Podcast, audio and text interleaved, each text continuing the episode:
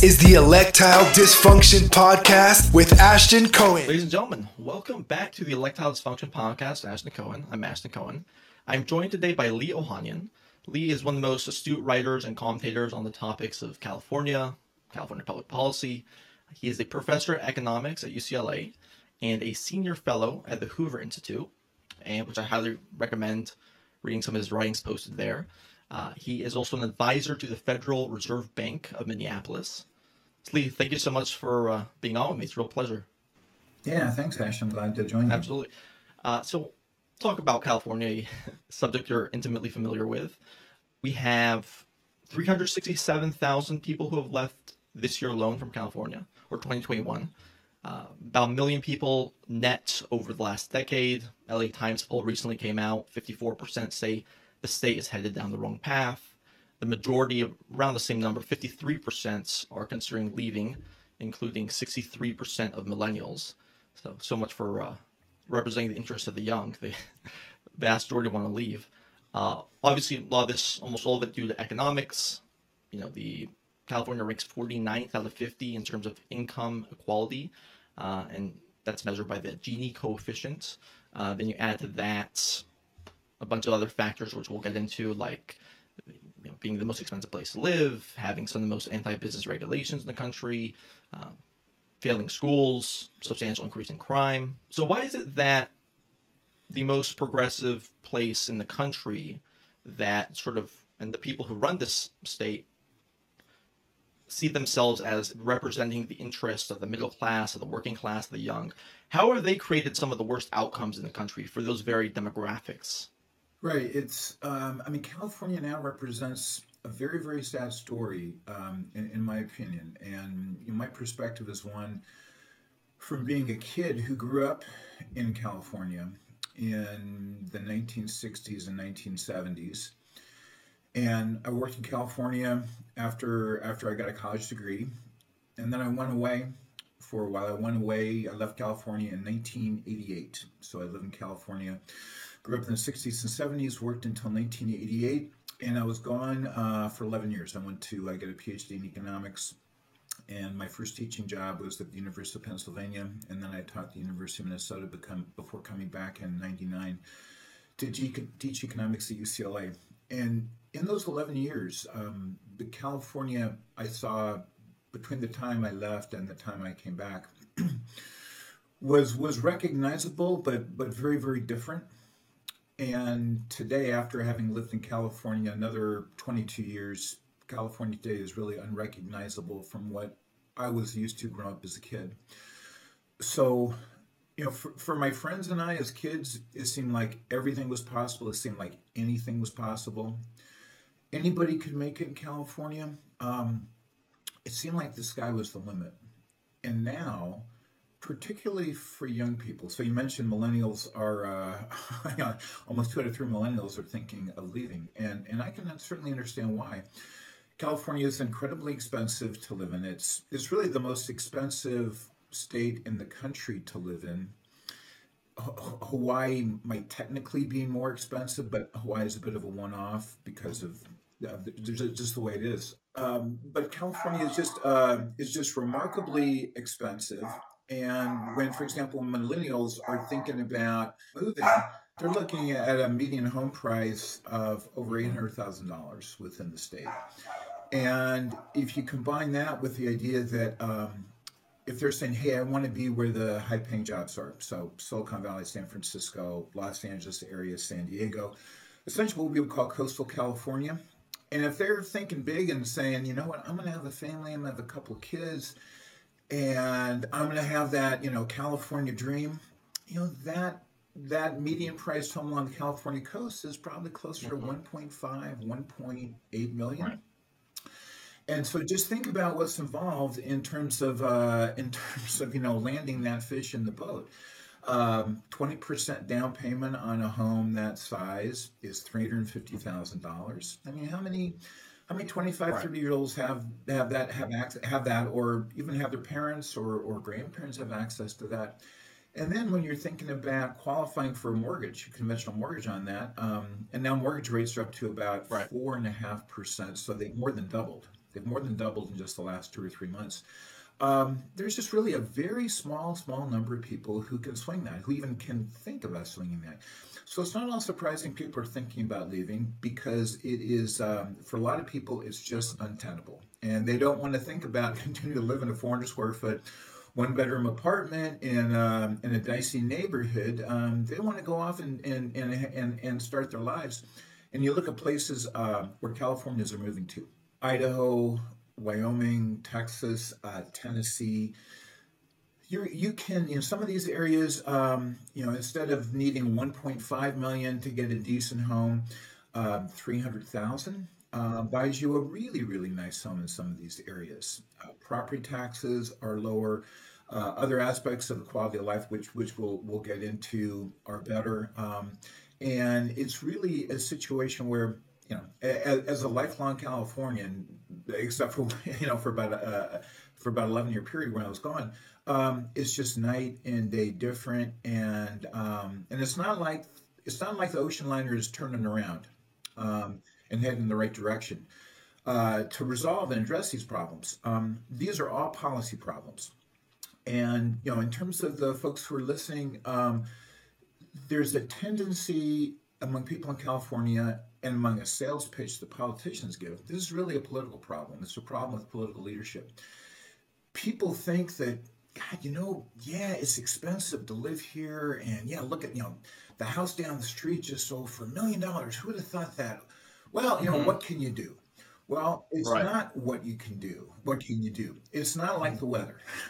but people think it's like the weather. There's nothing you can do about it. Politicians sell a vision that it's like the weather. There's nothing you can do about it. But the quality of schooling, the quality of roads, the fact that we don't have enough water, the fact that it's so expensive to live here, the fact that crime has has come to the point where people are often scared to go outside. Those are all policy problems that can be addressed and the needle can be moved substantially with the right policy changes. But sadly, we now have political leadership that is very different. Again, I'll just go back to you know my, my my my little allegory about like when I was growing up as a kid, the political which was a Democratic governor, uh, Pat Brown, um, you know bipartisanship in the in the state senate and assembly, but what passes for politics today would have never been tolerated under Democratic Governor Pat Brown. Um, I've written you know some things I've written about. Um, Pat Brown in his budget statements has written uh, has made statements such as we thank the taxpayer. We use their precious tax dollars in the most efficient way, and we can honestly say when we go to bed at night that they are getting a return on their investment in schools and bridges and hospitals and colleges and state highways that is at the same rate or higher than they're getting on their private investments. Today, you know, I mean, my, the column I wrote this this week um, was about Gavin Newsom, Governor Newsom, saying, "Hey, we spent almost 13 billion dollars on homelessness in the last two years. Isn't this great?" Well, homelessness got seven percent worse during this period. Right.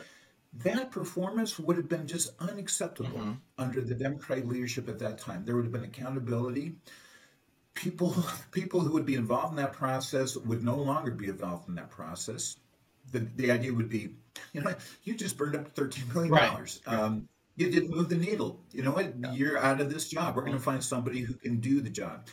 And that is, um, that's simply not the case anymore. Mm-hmm. Uh, we don't have accountable politicians, and this really comes. You know, voters have to demand for accountability. They have to demand where my tax dollars right. going. They have to ask, why is there still that pothole in the road and it's been there for three years? Why are my schools failing? Why are businesses leaving?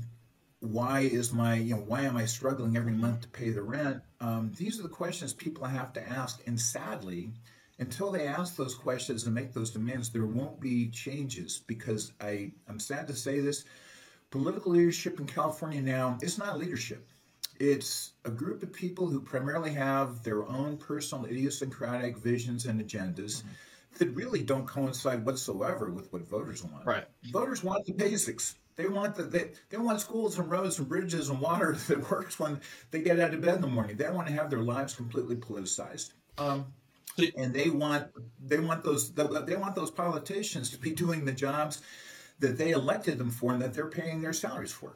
So not to rename schools after Abraham Lincoln, right? They actually want actual results done, right? Or not, not take down statues as much. Be concerned about actually helping people's lives. Yeah, the, um, there's been complete loss of what government is supposed to Yeah. do. Government is, you know, and again, it's, um, I mean, what I often tell people is, um, hey, you know what? If you hire a plumber to come to your house, you know, they fix the drain.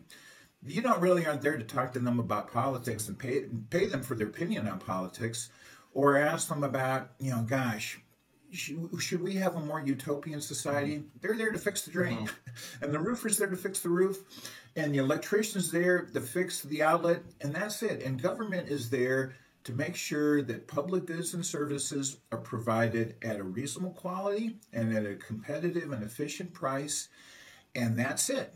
And, and and that's it. They do the job of government. They're not there to tell us how we run our lives. They're there to make sure the schools function properly. And Ashton, you just brought up the idea about what's going on in San Francisco, where the San Francisco, where th- three members of the San Francisco uh, Unified uh, School Districts Board were recalled with overwhelming majority, 72 to 78 percent, because while San Francisco schools stayed closed, and again, ironically, what you pointed out, the people who are most vulnerable, um, oftentimes black kids, Hispanic kids, Right. poor kids, whatever shape, size, or color, um, they their their parents don't have the money to hire tutors or to get online instruction. Those kids suffered enormously. Absolutely. Um, in Cal, you know, San Francisco schools stayed closed, stayed closed, stayed closed. Parents were imploring them, please open the schools. Stay closed, stay closed, stay closed. And what did they spend their time doing? Well, they're fighting white supremacy. It's more important. Yeah, they, they, they, they thought these people who were just recalled by, by kind of a three to one margin, mm-hmm. they thought somehow in their mind, they thought they were elected. So the San Francisco School Board is elected. They thought they were elected to wipe out white supremacy and racism. And no, what they're there for is to make sure those black kids and Hispanic kids and white kids and Asian kids, they all get a quality education they all get a quality education and they're getting you know uh, uh, horrendous educations in some of those schools i mean some of those schools 95% of black kids and hispanic kids are are not at proficiency or above Yep. in math California is So when we think 45th about- on math and science of, of all the states. Yeah, Yep. yeah, yeah. And we think about um, so when we think about the jobs of tomorrow, we think about the ability to use technology and mathematics and science and be able to think linearly and critically, which are broader implications of a mathematics background, a training background, where A leads to B, B leads to C, C leads to D. Can you carry out can you carry out a complex set of instructions? Mathematics is about carrying out a complex set of instructions. These kids aren't going to have a chance. To, they're, they're not going to have any chance at these jobs. They're doomed. Right. I mean, they're, they're they're nine or ten years old and they are doomed. Uh, you know, un- unless there's some substantial interventions between now and when they finish Right. high school. And this is before the pandemic, of course. Right. Yes, before the pan- yes, yes. Um, and again, you, you, you know, if you want to talk about racism, look at that San Francisco school board. They are the ones who are in charge of the product. The product is miserably failing. And one of the one of the uh, school board members, who was I think maybe recalled by I think close to eighty percent, she um, she quote I don't have the exact quote, so I won't try to say it, but she uh, made references to Asian American parents that um, that they were practic- practicing white supremacy. Right. Yes. And within, you know, within certain Asian communities, um, education is incredibly highly valued. So those are kids who are sitting in front of Khan Academy at night and who are working with their parents on math on the weekends, and they've got their chemistry sets out. And this is called white supremacy. Um, it is just, um, it's really unforgivable because these are children. These are the lives of Right. children that we are damaging. And I'm glad that San Francisco voters are starting to wake up. Um, uh, you know, I, I- you know, the the journey of a thousand miles starts with a single step, and I really hope San Francisco continues on this path because um, this is so destructive. I hope so. I hope it's not a blimp. And the uh, seems like the, the tent of white supremacy is getting larger by the day. Jews are white supremacists. Larry Elder is a white supremacist. Asian concerned parents are white supremacists. Uh, and, and on Twitter today, by the way, the uh, I, think it was like the Progressive Democrats handler of California blamed on white supremacy as usual, which is just I mean asinine, especially a place like San Francisco. To I don't I don't see many white supremacists there. Um, I want to get back to the issue of, of housing though, because that we sort of gloss over that, and I think it's a, it's a very interesting issue. So, I grew up in the 1990s. California was still actually relatively affordable back then. Some of those places that were selling for you know a couple hundred thousand, three, four hundred thousand, uh, are now you're looking at like I said, 1.5 million, 1.8 million, um, and it, it's interesting that a lot of these places where progressives run, the housing tends to be more unaffordable right? I, I, don't know what what is progressive about that. So the whether you're looking at Hawaii or places in New York or Connecticut, and and you mentioned something as well, Lee, about this idea that oh well, it's just like this. I, have heard this a few times too. It's like oh, it's just a sunshine tax. It's like well, it doesn't there doesn't have to be a sunshine tax. There's Florida that doesn't even charge you know personal income tax on the state level. Washington state is now a liberal state, still doesn't charge income tax. Oregon doesn't charge sales tax, and there are plenty of nice places around the world where they're paying a fraction of the taxes that you do in California. So it doesn't have to be this way. So what is it? Uh, what changed? Obviously, some of it was, I'm sure, population increase and people moving here with with the whole Silicon Valley boom and all that. Um, but what was led to such insane housing prices, and why have progressives been okay with that? Yeah. So Ashton, you bring up, um, yeah. There's there's there's you make two really good points I'd like to build off of, and and, and one is a point that um, that's out there in the ether that flies under the fog, and that people just aren't aware of, which is um, uh, uh, I'll t- I'll start telling you the following story. Um, um, you take someone like Mark Zuckerberg, okay, lives in San Francisco, and he also has a home in Silicon Valley, and probably lives a lot of homes. Um, I don't know how many billions of dollars he is worth. I know he's I know he belongs to the Democratic Party. I don't mean to make this partisan, but when you ask what is progressive about keeping home prices high, well, you look at someone like Mark Zuckerberg, and then you look at um, let's say uh, an immigrant family in the Central Valley um, uh, who may also be members of the Democratic Party, and you ask, you know, what does that immigrant family and Mark Zuckerberg have in common? Zero they have literally right. nothing mm-hmm. in common. Okay, and so this is the point that flies under the radar, which is um, they're a group of very influential, extremely wealthy, um, politically very liberal people in California um, who are all for making California and California cities, which you might call sanctuary cities, uh-huh. um, who are wonderfully appreciative and supportive of California taking the lead on climate change and green energy, even if it drives up the cost of housing uh-huh. enormously. Um, so, right now, when you construct a new house in California, by law, it has to have solar panels. Okay, there is an exemption if you have a lot of shade trees on your house and the sun just can't break through. Um, but every new house, every new home now has to be built with solar panels. Oh wow! Yeah, yeah. There are some exemptions, but uh, for the most part, this took place. I think the law took effect in um, January 2020, I believe. Um, and not just solar panels, but also incredibly energy efficient glass so double pane or triple pane glass, super energy efficient appliances, um, all of which developers have told me will raise the price of the average California home potentially by forty to fifty thousand dollars. Oh, wow. Um, and you know, and so you're just adding, really adding insult to injury to mm-hmm. people who already can't afford housing, and now saying, "Hey, you know what? I am uh, not me personally, but again, if we think about this group of people, very political liberal, very wealthy, very successful, who are saying, yes, we're for green energy, we're for fighting climate change, we're with you.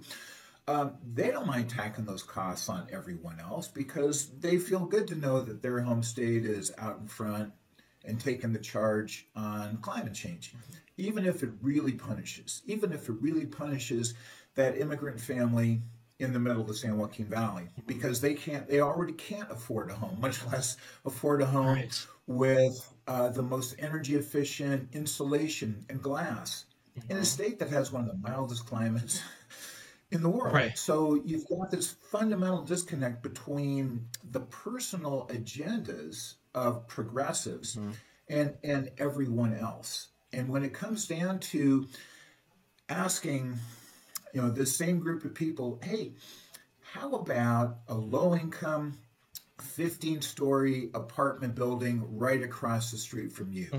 Well, you know what they're going to say. Right. Not in my backyard, and they're going to fight it tooth and nail. In fact, there was um, this re- really amusing story uh, about two, three weeks ago. There's a small town uh, in Silicon Valley called Woodside. Um, per capita income um, is among the highest in the country. Um, in terms of politics, only 15% are registered Republicans. Okay, so it's, it's, it's one. Republicans are scarce in California, but Yeah. just just 15%, really scarce in Woodside. Um, now, when you mention SB 9, uh, SB 9, Senate Bill 9 was passed to try to increase housing supply in California.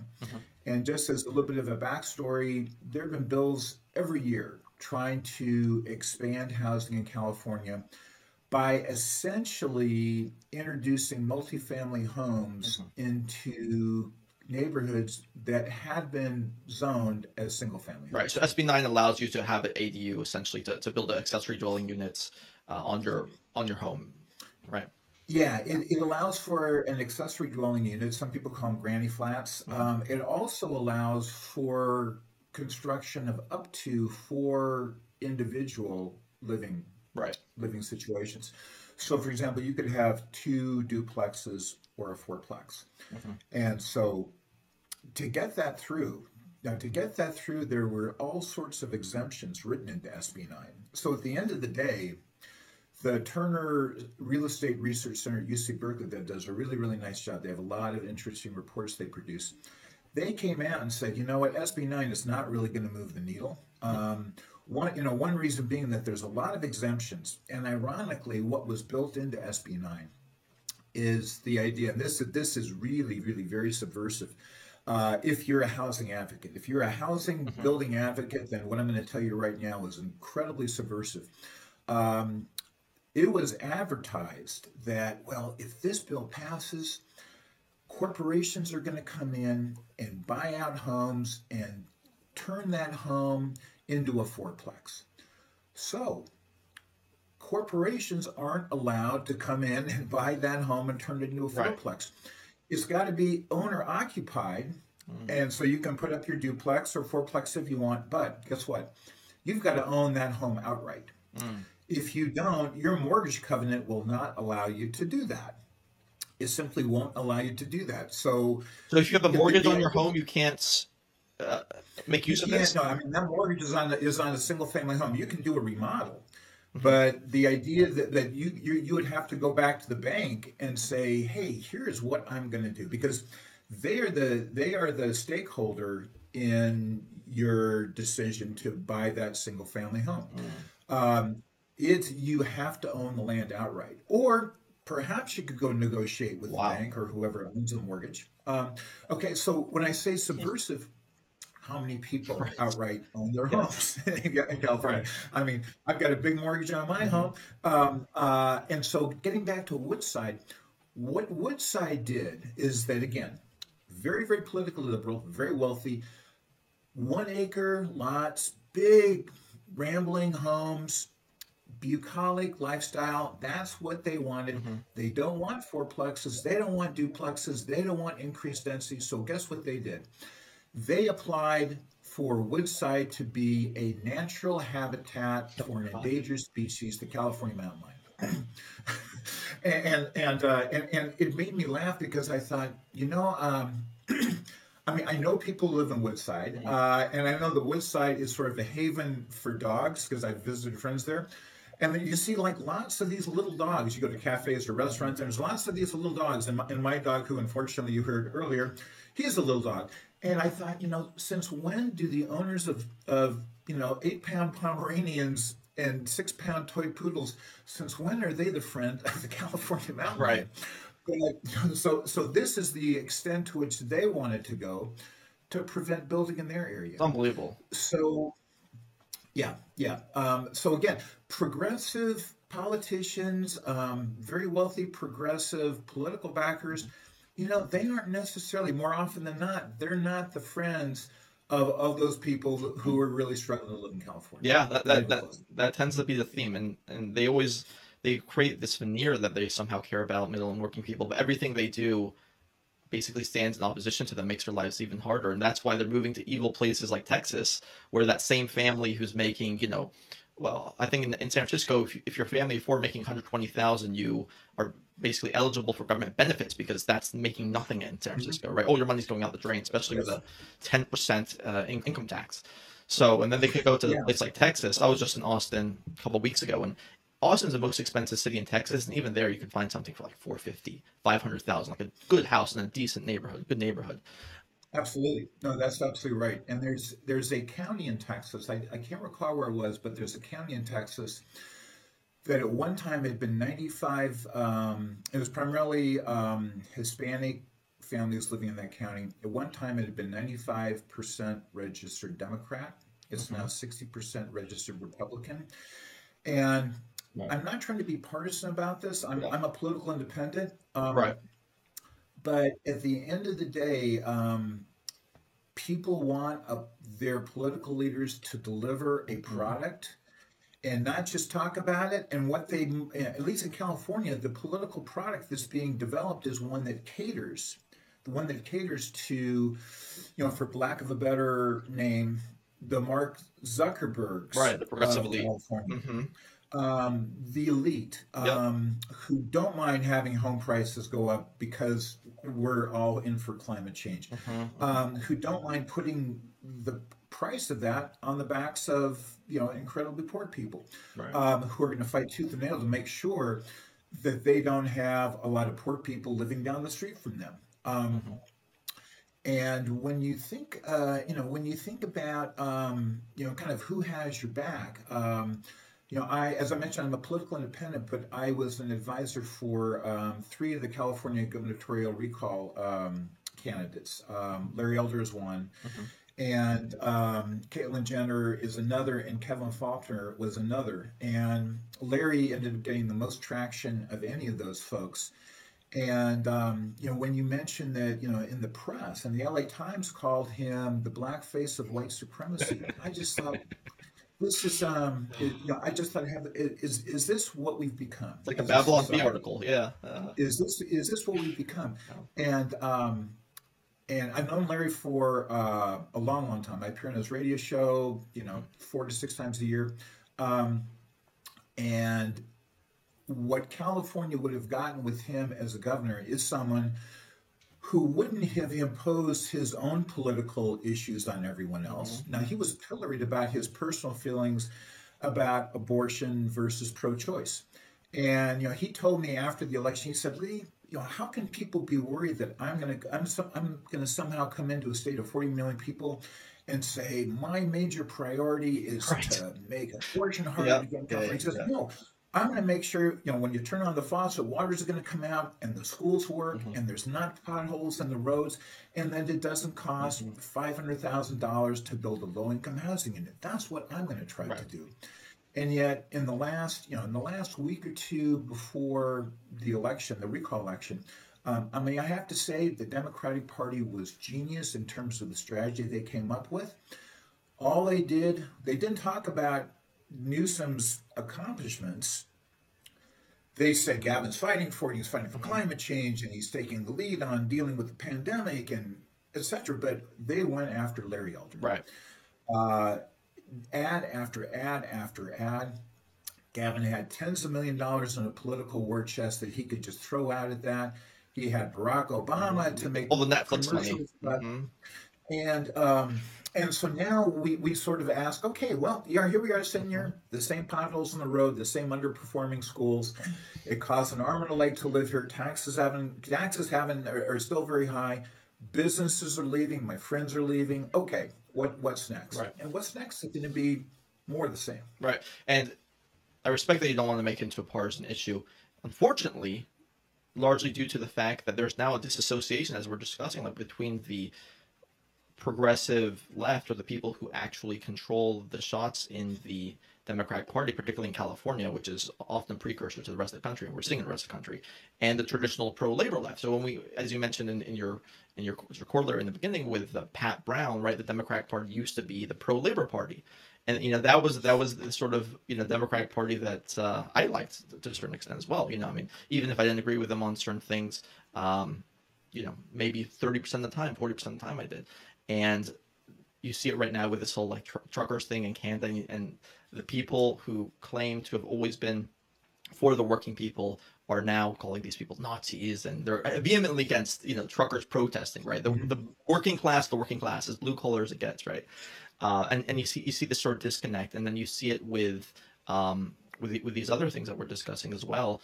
where it's labor and actual sort of wages and the traditional sort of blue collar working sort of issues the you know union issues right like the um, are sort of pushed aside for some of these luxury beliefs, right? These niche issues like transgenderism or CRT, or uh, even you know Gavin Newsom announced recently that, that like Texas, uh, California will be an abortion sanctuary, and they'll, they'll pay for people to come here and have an abortion. It's like okay, fine, but like that's really your priority while everything else is is going to shit. And with I didn't even know you told me about the the SB nine, and that was something where I I completely agreed, and that was something that Democrats were instrumental in pushing. I didn't know about these exemptions. I mean, that's that pretty much defeats the whole purpose of it. If you have to own the land, and we're talking about 1.5 million dollar homes, you know, on average in some of these cities.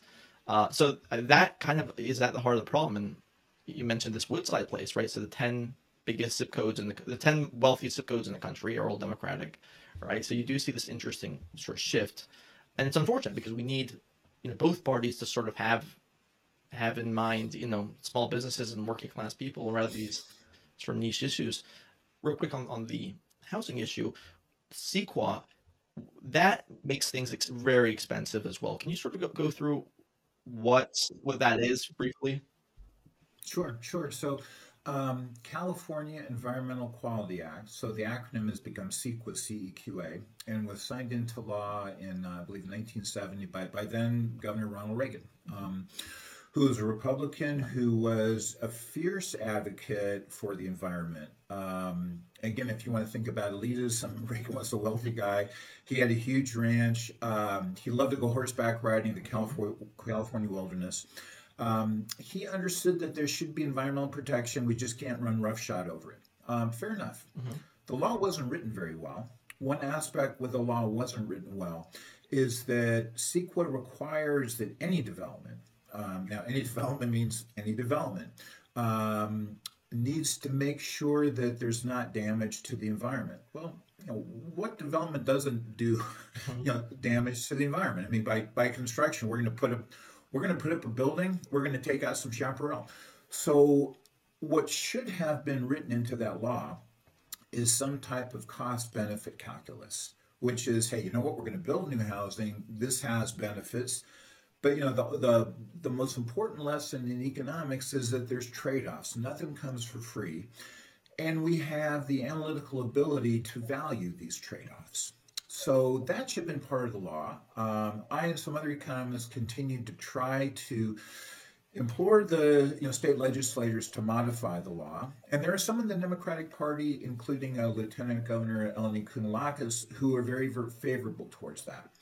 Uh, Pat Brown's son, Jerry Brown, um, sort of went back and forth on this, but towards the end of his second term, um, he said, you know, we just can't continue to have CEQA the way it is. Um, it is just being used to stop development or to threaten or use lawsuits to lever goodies from the outcome of development for special interest groups.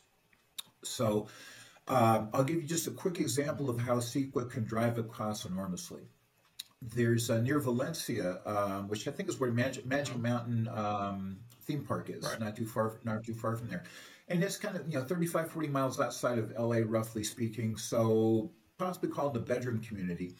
Back in 1994, a planned community um, for 60,000 people um, was created, and the idea people behind the submitted plans for this new 60,000 person planned community. Okay, and is out in wide open country, um, formerly agricultural land, but you know acres and acres of just you know trees and grasslands and chaparral and brush. And that was in 1994. Um, the final plans for this community were finally I's dotted and T's crossed, I believe, in 2018. 24 years. 24 years. Still not one, not one house has been built. Wow. I mean, it's it's in the process, and during this and during this time, I think the original developers filed bankruptcy. It's Mm-hmm. gone through different, you know, then uh, it's Yeah. gone through so many names. That's I almost as old as me. all of them, uh, and um, and you know, under there were many many CEQA lawsuits, and one of the one of the real challenges to CEQA is that you can file the same lawsuit again and again. Are you kidding again. me? Oh, No. And if you want to know the the last lawsuit that was finally settled, Mhm. uh, an environmental outfit who I believe is headquartered uh, just outside of Phoenix, Mhm. so not even I think they have an office in California, but um, you know they filed a lawsuit, an environmental lawsuit, and they didn't decide to settle that lawsuit or drop it until the developer agreed to put in 20,000 electric car charging Oh ports. god. Okay, now think about think about the numbers. This is a city for this was going to be a planned community for 60,000 people. I think now it's probably down to 45 or 50,000 people. Right. You know, in California there's there's about one car per 3 people. Right. Okay, so that's going to be about 15,000 cars. Mm-hmm. About 2% of our car stock is electric. Mhm. So 2% of 15,000 cars is what, 300 cars? Mhm. So in what in what calculation does Right. 20,000 electric car charging ports make sense for a community that's going to have about 300 Teslas? So this is the kind of insanity that's, you know, this and, and you know, if you think about the incentives and the interests of those who are filing these lawsuits versus people living in California Mhm. and you know want, want to live in one of those homes that's now 25 years delayed. Right. Well, the environmental group benefits because they get to go to their well-heeled donors and say, "Hey, look what I did. I saved, you know, whatever butterfly was out there, and it's going to be green, and there's all these electric car charging ports. Give me more donations so I can continue doing the Lord's work." Right. And meanwhile, who's paying the cost? Mhm. And when you mention, you know, Litigation who's really suffering in California? The median person who's really suffering in California is the Hispanic family um, who tends, you know, who tends not really, even though there are Hispanic political leaders in the state. I don't, and for the most part, I don't think they really have their constituents' interests at heart. Mhm. And um, and you know, I know this might take us a little bit far afield, but um, you know, the election of uh, President Trump in 2016 was just a um, a boon for the Democratic Party in California because you always got to have a boogeyman you could Mhm. you could point to, Mhm. and so the lightning rod was always Donald Trump. If you looked at how many lawsuits Xavier Becerra filed as California Attorney General against Trump. Um, if you look at the rallying cry for a lot of progressives, it was about Donald Trump. Well, now Trump is gone. Right. So the alternative has been to paint Larry Elder as Mhm. another Donald Mhm. Trump. Um, and the Republican Party um, has got, if they're going to become politically viable in the state, and I think, you know, no matter who you are, no matter, you know, if you're an independent, Democrat, Republican, you want to have political competition. Of course, You yeah. don't want a one party state. You don't want all bad. Democrats, you don't want all Republicans. Absolutely. You want to have the best ideas come out, Mhm. and you want those people to work cohesively. Uh, Bill Clinton worked with Newt Gingrich. Uh, Tip O'Neill and Ronald Reagan did deals together. The idea of a politician has totally changed. Back in the day, like when I was a kid, a politician meant you did a deal. And Right. a skilled politician is one who did a deal that everybody got something out of. And mm-hmm. you could say, yeah, they represented my interests really well. We didn't get everything, but you can't get everything when you're doing the deal. There's everybody's got to feel like they get some out of this. Today, a politician is somebody that has a TikTok account, that has Snapchat and Instagram and Facebook, and says, I'm fighting against Donald Trump. Or on the other side, I'm fighting against the crazy wokes. Right. Political leaders are here to kind of bring people together by doing And to actually do the Um, legislation, right? The hand wringing and the legislation, the actual work, not uh, streaming Yeah, on Twitch. yeah. The the CEQA Yeah. thing is is really pernicious, especially you know you, you can think well if I'm uh, a uh, somebody who benefits in some way from having electric charge ports installed, maybe I supply them with the materials, maybe I have some my wife has ownership interest in these things, you know, maybe I supply some of the materials to Tesla or whatever, then I can just file the CEQA lawsuit and then get them to uh, compromise on this issue, and then here's a here's another boon to my business, right? So you have all sorts of pernicious consequences that could result from this. All sorts of you, you brought up a a sort of philanthropic reason why somebody would do that, uh, but there's business reasons as well, right? That you can destroy somebody um, who's trying to build housing for people and benefit from it financially, which is which is a whole different, you know, can of worms. Oh, absolutely, absolutely. The um, the I mean, in terms of CEQA, another modification to CEQA that I've advocated for, and that many others have advocated for, is that there be transparency in the groups who are filing lawsuits against a project. So more often than not, you will see a lawsuit filed on behalf of, for example, Friends of the River or Friends of the Wilderness or Rancho Cucamonga Friends for the whatever butterfly. And they sound like environmental groups, but more often than not, they have these groups have just popped up. They have no track record whatsoever. They have no track record whatsoever of environmental advocacy in any way, shape, or form.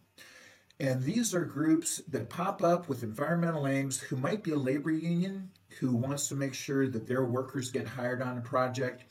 Might be a community action committee who wants who who who notes that a neighborhood park is in disrepair because local government hasn't funded maintenance and expenditures and they want the developer to pay for that local park to be to be redone.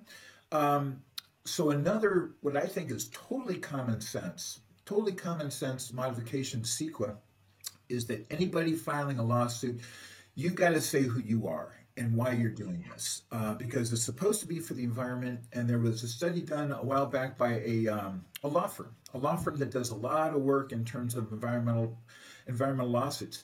And they went through, uh, you know, hundreds of CEQA-based lawsuits, and what they found is most of the time these lawsuits have nothing at all to do with the environment. These are all special interest type things. That makes sense. And uh, let's transition for a second to the, homelessness issue, which is, you know, uh, 50% of homeless people in this country live in California, despite California having 12% of the population. Uh, this is, you want to talk about the changes in California, you know, the 90s, not that long ago, right? When I was growing up, you, you had homelessness pretty much segregated in places like Skid Row or downtown, you know, some in Santa Monica, maybe on the beach. And uh, today it's pretty much it's equal opportunity, right? It's everywhere. It's all the suburbs. It's it's scattered all across the county in wealthy areas middle class areas, and you know still become astronomically bigger in the poor areas. What is California doing wrong in terms of the homelessness issue? Well, uh, my, my Hoover column um, this week, it's uh, uh, sorry to be a self promoter, but if people are interested, I write this column every week called California on Your Mind on the Hoover Institution, um, on uh, the Hoover Institution website. And my column this week was exactly about homelessness um, because what we found is, um, again, you know, Go- Governor Newsom was talking about, hey, we spent $13 billion on homelessness. Isn't this great? the problem got worse. How can that how can that be great?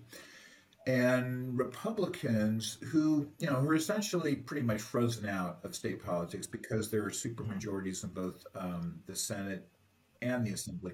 Right. Um, they wrote a letter to uh, Governor Newsom asking for a special legislative session about homelessness. They said it's at epic proportions. This is a crisis. Um, look at the streets of look at the streets of San Francisco. Um, there's a, a, book now on the bestseller list um, by a fellow named Michael Shellenberger called San Fransicko, and he writes mm-hmm. about economic policies there and social policies and the idea of how San Francisco has tacitly not only accepted drug use but really has facilitated drug use by providing. Um, uh, injection kits and snorting kits, uh, and even to kids, even to teenagers, um, and is simply, uh, you know, it, it is, it is, uh, it's not in anyone's best interest, including those people whose lives are just out of control. Um, and they have they're addicts or they have severe uh, substance abuse issues, um, and yet we continue to throw money at that at that problem. Um, and what we're discovering now is that you know chronic homelessness is really all about mental health emotional issues or physical health um, drug abuse issues um, and we're not we've really kind of swept that under the rug. Um, so uh, senator patricia bates who's in laguna niguel um, i spoke to her about a week ago a week or two weeks ago after she and her colleagues sent this letter to newsom um, and saying, you know, we need to have better accountability and we really need to address this issue of mental health and drug abuse. And she pointed out that psychiatric inpatient capacity in California per person is among the lowest in the United States, despite the fact California spends tens of billions of dollars on homelessness every year. Um, psychiatric and addiction health providers are among the lowest in the country on a per capita basis. So her point is, uh, and she is a former social worker. So she's seen this. She has seen this stuff up close and personal. She said, These are where we can make investments. We need to get these people off the streets and into hospitals, but first we need to build the beds and build the capacity and have health professionals here who can work with these people. Totally common sense, right? Well, that's not what's happening. She also had the idea, which is a great idea, said, you know what, there are groups, demographic groups, where we know that their risk of becoming homeless is, is very high. For example, veterans. Veterans have a very, very high chance of, of becoming homeless. Um, kids from a foster child background have a very, very high risk of becoming homeless. So her point was, hey, we can target these groups. We can provide support to them in counseling in, including health support, uh, emotional support, guidance, before this happens to them. So let's make investments in these areas. Sounds totally like common sense. So why not have these ideas be part of the conversation? So the Republicans said, let's have a special legislative session so we can talk about all of the facets of what we need to do to make a dent in this problem. So thus far, the official word from Sacramento has been just pure silence. Newsom hasn't even responded to it. And I think privately he has called it political grandstanding.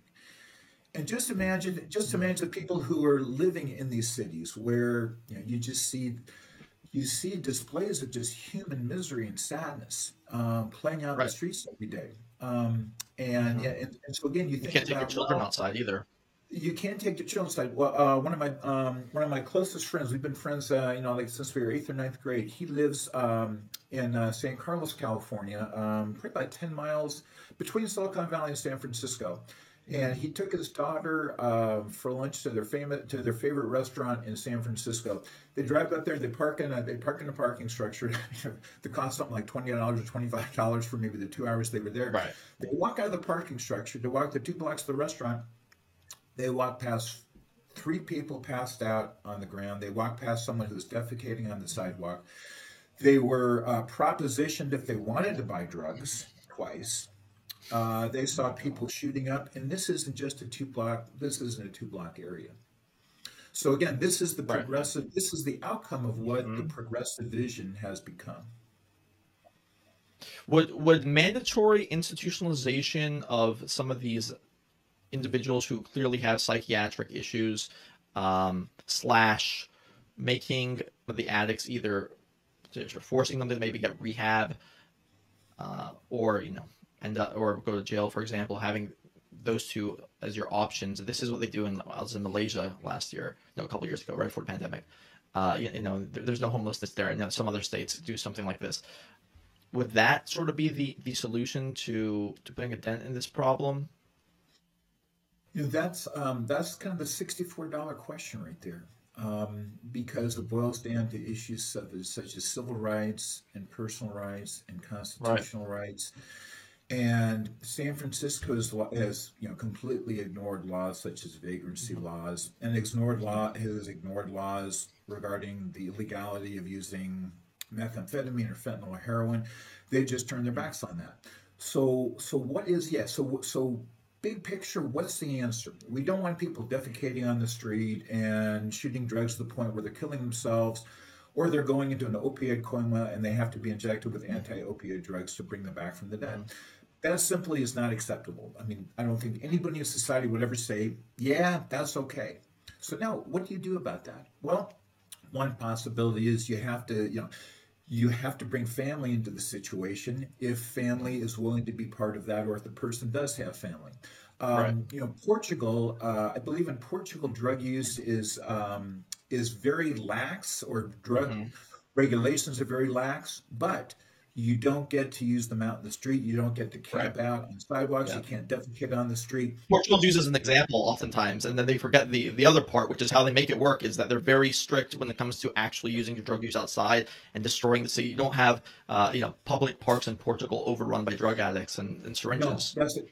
exactly right. So if you choose to use drugs, you mm-hmm. can't mm-hmm. be doing it on the streets. Um, so you know you want you want to take care of yourself be part of the community and use drugs, maybe that's maybe that's something you can you can you can deal with. But if you can't deal with it, then you have to go get treatment. So um, yes, this would probably require modifying some of the laws in which a person is taken into institutional custody. Mm-hmm. And there's just you know there's enormous discussions, arguments going back and forth about the deinstitutionalization of these people. That's you know 40 that's 40 to 50 years. Uh, now in the river you know so this has been going on 40 50 years mm-hmm. um, mm-hmm. so no easy answers but um, you, we simply can't have the we can't have people living on the streets using drugs like they have uh, if they can't if they can't get it together then uh, i'm in favor of them going into treatment um, even if they say you know what i prefer selling fentanyl on the street corner and and get my $600 a month from the city of san francisco and just kind of being being me. Um, even if they prefer that, you know, that's unacceptable. So I think I think that is um, I think that has to happen. But yeah. probably will take some some legal reforms uh, involved with that. I think I think yeah I think Portugal has a, a pretty decent solution for that we, we could probably learn a bit from maybe not incorporating the exact same thing but similar and just funny you know you talk about San Francisco the uh the, the sorts of things that they're willing to actually legislate or, or be uh, aggressive about, and the things that aren't, like the lifestyle things that you know destroy local communities. Uh, and you know, I think you mentioned one of your columns, San Francisco now has a higher per capita crime rate than Compton. Is that right? Yes, in terms of uh, overall crime, it is higher than Compton, which was of course the uh, yeah, which is which was the um, the capital of uh, of cocaine distribution, and uh, people remember you know the Crips and the Bloods, and right, uh, right. essentially drug, drug gangs of South Central LA. That is where that is mm-hmm. where it was going on. But now it's uh, now it's San Francisco. I have a uh, one of my PhD students. She's from Australia. She and her boyfriend were um, were in San Francisco, you know, just playing tourist. They parked their car and they locked it, and uh, they came back an hour later. Mm-hmm. Sure enough, smash and grab um, mm-hmm. They lost uh, everything that was in the car. They lost. They lost their laptops and they lost their clothes. And um, and this is just this is unacceptable. This is just this just can't continue. Right. And um, and I think we're starting to see that with with San Francisco voters. We saw mm-hmm. the recall of the you know uh, of the people on the school board and San Francisco District Attorney uh, Chesa Boudin, who mm-hmm. you would who would describe himself as progressive and who has not prosecuted a lot of these crimes, who believes that, at least in terms of his actions, looks like he believes in accepting drug use for what it is. He is being recalled, so right. he will face a recall. He's one of the most dangerous officials in public life. It is truly unfathomable the sorts of things that he's been able to institute. Um, by the way, being against being against the families of victims, even, and I mean, you can just pull up so many different instances where he doesn't. People who actually, uh, there's one instance in particular I read about a couple months ago where a gang member shot up another gang, killed another gang member, and he was basically left off, let off the hook. And and Chesapeake didn't, didn't press charges. It's just it's it's like the Joker, but but even more sinister, uh, without any of the charisma. And you know, with regards to to the San Francisco thing as well, I was reading about the uh, right before we came on about this individual who spent like a couple hundred thousand dollars trying to open up an ice cream store in San Francisco. Sure, sure you probably heard of this one, and he couldn't do it. He he's two hundred thousand dollars down the drain, but because of the the complexity of all the permits and the ability for other people to protest it, and I think there were some environmental implications, he couldn't even open up an ice cream store in an impoverished area. This guy was an immigrant, of course. So it just gets back to the, these misplaced priorities. What, what do you think are the couple biggest you know regulations or couple biggest policy mistakes that can be fixed with legislation that would make an impact on California being more economically viable, being more of an opportunity place again, um, you know, being improving the quality of life of, of everyday people. What comes that what, what strikes your mind uh, or comes to your mind in terms of the two or three worst regulations or policies that are currently enacted in California? Well, we spoke about California Environmental Quality Act, and mm-hmm. that is um, that has now been um, that is that is really being abused uh, in in so many ways. So it is high time that we reform the California Environmental Quality Act, particularly as it relates to economic development and social development. Um, we should reverse Assembly Bill 5, which essentially prohibits a person from working as an independent contractor. Mm-hmm. And when right. you mentioned um, you know unions before, um, AB 5 essentially says um, that most people now who used to be able to work as independent contractors now they have to work as a formal employee of the business. And why was that? Well, you know, unions wanted more people to unionize to get mm-hmm. into collective bargaining situations and and and and get their union um, union pay. Um, interestingly, in California, unions brought in nearly one trillion dollars in revenue in 2021. Hmm. Um, so when you think about a political war chest, wow. uh, you know, keep keep that in mind. Mm-hmm. So CEQA and AB5, I think, have been incredibly destructive. Um, we really need, I think, better politicians, politicians who understand that their job is to fix the normal processes the governments are involved in. Are there, you know, do, do, do, are the roads in good repair? Do the schools work? Is there water in the pipes? Or are we just going to have, you know, are we going to be in tr- trouble every every every time when it doesn't rain? Um, are we going to have a regulatory base that chases businesses out, a tax base that chases businesses out? Um, we need better politicians and we need voters to hold politicians accountable. Um, it's been far too long that politicians have been able to say, pat people on the back and say, hey, I'm there for you. I'm doing, I'm doing mm-hmm. the Lord's work and I'm fighting against Trump every chance we get. Well, Trump's gone, and we can't continue to call other Republicans Trump. So I've suggested, in the column I wrote this week, I suggested that I think there probably should be a law that requires an independent audit, auditing agency to rank every legislator on the basis of what they did to contain costs and increase efficiency and reduce waste in government, and send that out to every send that out to every voter. Um, but really, it begins with people. They've got to demand more. They have to demand more and better of their elected officials. And until they do, we're just going to keep going down the road on right now. Sad, sad to say. Well, let, us hope they do because this state, it would be a real travesty if we continue to let it go down the way that other former prosperous places in this country uh, have gone down. You know, notably Detroit, right? Um, you know, Chicago. And no one even talks about Chicago anymore unless it's you know a, a violent incident. Yeah. That used to be you know one A and one B, Chicago, New York, and now no one even talks yes. about Chicago anymore. Uh, and there's there's no guarantee that California will uh, will achieve its success. It has amazing weather, but you know we, we can't just let this state just go to hell without. no, because to, um, yeah, and and when as we see with places like Detroit and Dearborn, um, Dayton, Ohio, Buffalo, New York. It's um, it's much better. Even even if the decline is substantial you want to you want to catch it before it hits rock bottom. Right. because you see just how hard it is to bring back these cities when most of the productive young people have left. And that is really that's really the inkling the politicians need to be paying attention to which is hey 25 year olds 30 year olds they're leaving we can't have we just we can't sustain a state on the basis of a bunch of relatively poorly paid immigrants Right. and a handful of aging highly elite highly wealthy progressives Feudalism's That's not good. work. We don't want to live in the feudalist state. Absolutely. Uh, Lee Ohanian, thank you so much for being with me. Can you remind uh, the listeners and viewers where they can find uh, your your great works and writings? Yeah, if uh, go to uh, www.hoover.org, hoover.org, uh, do a search for my name. Even if you just put in Lee, um, you'll find my writings. And um, yeah, if, if people have questions, uh, I'd be happy to address them via email. Excellent. They can, We'll they can find that. that. They can find my contact info there too. And we'll, we'll, we'll put some that in the, uh, the show notes. Thanks so much for uh, being with me. Thanks for your interest. I enjoyed that. I enjoyed our conversation. If you enjoyed our show, please click subscribe to stay up to date with our YouTube channel and podcast, and give us a five star rating on Apple Podcasts so that we can keep delivering guys some great content. Thanks for listening, and we will be back next week.